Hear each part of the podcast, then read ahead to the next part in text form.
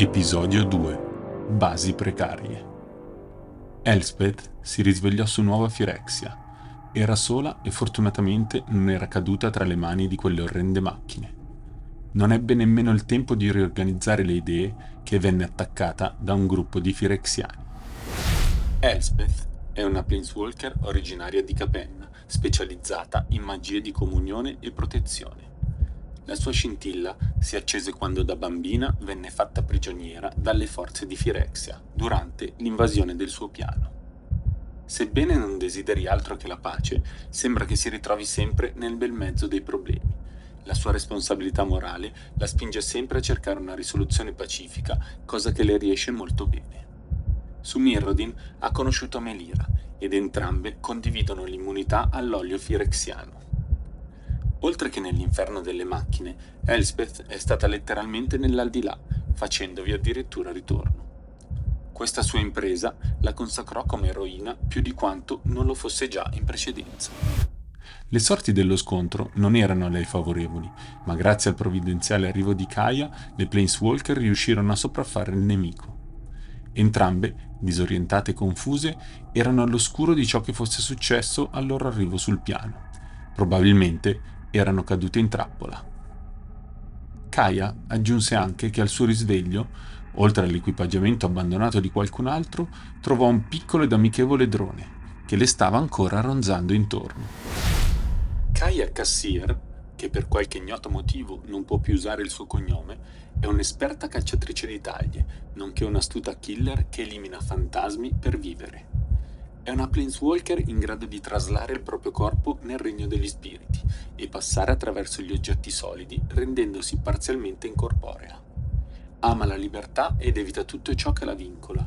Sebbene affermi che sia il denaro l'unica cosa che conti per lei, accetta solo quegli incarichi in cui reputa che le vittime abbiano effettivamente meritato tale punizione. Elspeth era molto preoccupata per la sua amica cacciatrice di taglie Sapeva bene che il contatto con l'olio di quelle macchine equivaleva a una condanna a morte e temeva che Kaya non avesse del tutto compreso il pericolo a cui stavano andando incontro. Nonostante i tetri pensieri, raccolse le forze e si incamminò con lei ed il piccolo drone per raggiungere il luogo dell'incontro. La prima tappa sarebbe stata l'accampamento Mirran sul limitare della cavità bianca, uno degli accessi originali al nucleo di Mirrodin per ricongiungersi poi con il resto della squadra nello strato della fornace. Nonostante il piano in quel momento fosse molto più desolato di quello che aveva nei suoi ricordi, Elspeth lo conosceva molto bene. Il gruppo non faticò così per giungere a destinazione. Il sottosuolo era un luogo rovente e devastato, dove chiunque sarebbe sopravvissuto a stento. L'eroina di Capenna era già stata qui, durante la precedente guerra, e rimase così sconvolta dal cambiamento che subì il pianeta. Chiuse gli occhi, si fece coraggio e proseguì senza esitare. Un sorriso spontaneo le attraversò il viso non appena venne accolta dai volti familiari di Koth e di Tyvar, che erano arrivati prima presso il rifugio. Tyvar le informò che anche Jace ce l'aveva fatta, e fu l'ultimo volto amico ad arrivare lì prima di loro. Poi si fece scuro in volto, quando comunicò col rammarico che Vrasca, Nissa, Lucca e la viandante invece erano dispersi. Anche il legame telepatico che Jace aveva instaurato con loro si era interrotto una volta giunti sul piano. Jace è il maestro della magia della mente. Illusioni, inganni e telepatia sono le sue specialità. È sempre stato un grande leader ed è uno dei quattro fondatori dei Guardiani, il gruppo che ha come obiettivo quello di difendere tutti gli abitanti del multiverso dalle minacce che nessun altro potrebbe affrontare.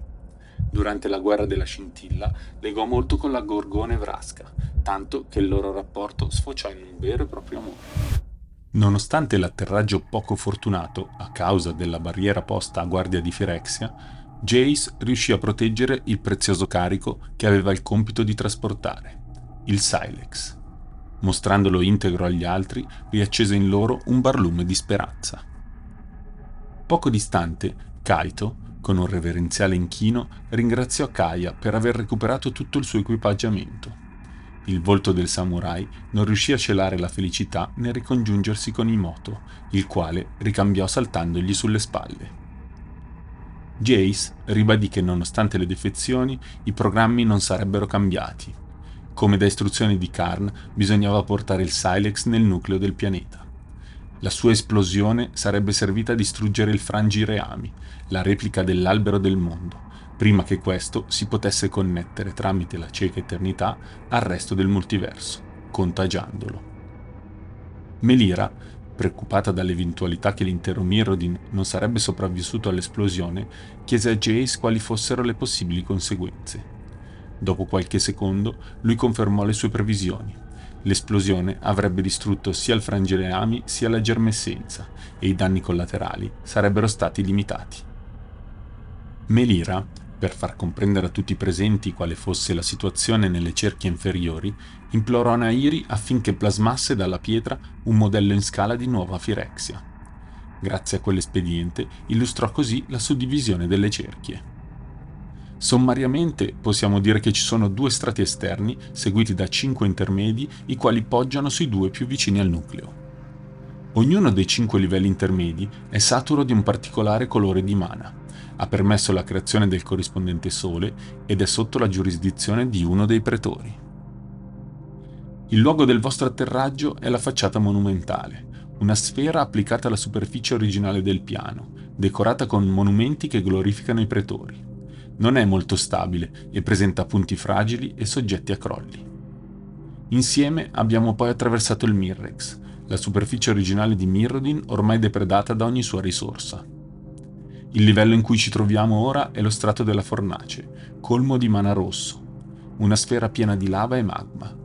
È il regno dell'eretico Urabrask, il quale garantisce un certo livello di protezione anche a noi ribelli. Segue il labirinto del cacciatore, disseminato di mana verde, composto dalle vecchie foreste di Mirrodin ossidate. Lì è dove Vorinclex attende le sue prede. Nel mezzo troviamo una riserva di mana blu, la baia chirurgica, che è anche il laboratorio di Gingi Taxias, dove vengono assemblate le titaniche macchine infernali. Nello strato inferiore ci sono le fosse di Dross, traboccanti di mana nero, dove Shioldred si è affermata tra i vassalli, divertendosi nel far combattere le sue vittime all'interno della sua arena. Si arriva infine all'ultimo strato governato da un pretore, la Basilica Pallida, che attinge il potere dal mana bianco. È la roccaforte di Eleshnorn, con la sua sala del trono fatta interamente di cadaveri ossificati. Scendendo ancora verso il nucleo troviamo gli ultimi due strati. I giardini dei micosinti, una distesa ricoperta di funghi in grado di rilasciare nell'aria veleno firexiano. È proprio qui che ha avuto inizio il contagio. E infine la germessenza, il luogo che custodisce il frangireami. Jace ammise di non essere a conoscenza di questi dettagli e di tutte le modifiche apportate dai Pirexiani. Le sue certezze vacillarono, non era più così sicuro né delle conseguenze né della riuscita del piano, ma il tempo a loro disposizione era agli sgoccioli e non avevano alternative. L'obiettivo principale rimaneva Eleshnorn, bisognava fermarla prima che potesse portare a compimento il suo progetto, connettere l'albero alla cieca eternità. Prima della partenza, seguendo l'esempio di Melira, anche Kaito e Taivar fecero scorta di Esaoro, un metallo ricavato dal nulla scintillante, in grado di potenziare tutte le loro armi. Questo straordinario materiale avrebbe dato loro vantaggio indebolendo i nemici ed inoltre avrebbe fornito un minimo di protezione dal virus firexiano. Il gruppo era ormai pronto a partire Nairi, ancora preoccupata per la sua ferita, attese in disparte per poi riferire a Melira la sua condizione. La guaritrice la rassicurò. Il danno non era ancora irreversibile, ma la cura sarebbe stata molto lunga ed avrebbe escluso la litomante dalle eventuali battaglie. Nairi, consapevole del fatto che il suo apporto sarebbe stato fondamentale per l'esito dello scontro, non ebbe scelta si disperò chiedendosi perché, dopo tutte le sofferenze e dopo tutto ciò che aveva fatto per il multiverso, sarebbe dovuta finire così. Non lo ritenne giusto, ma decise comunque di fare tutto il possibile e proseguire la discesa con gli altri.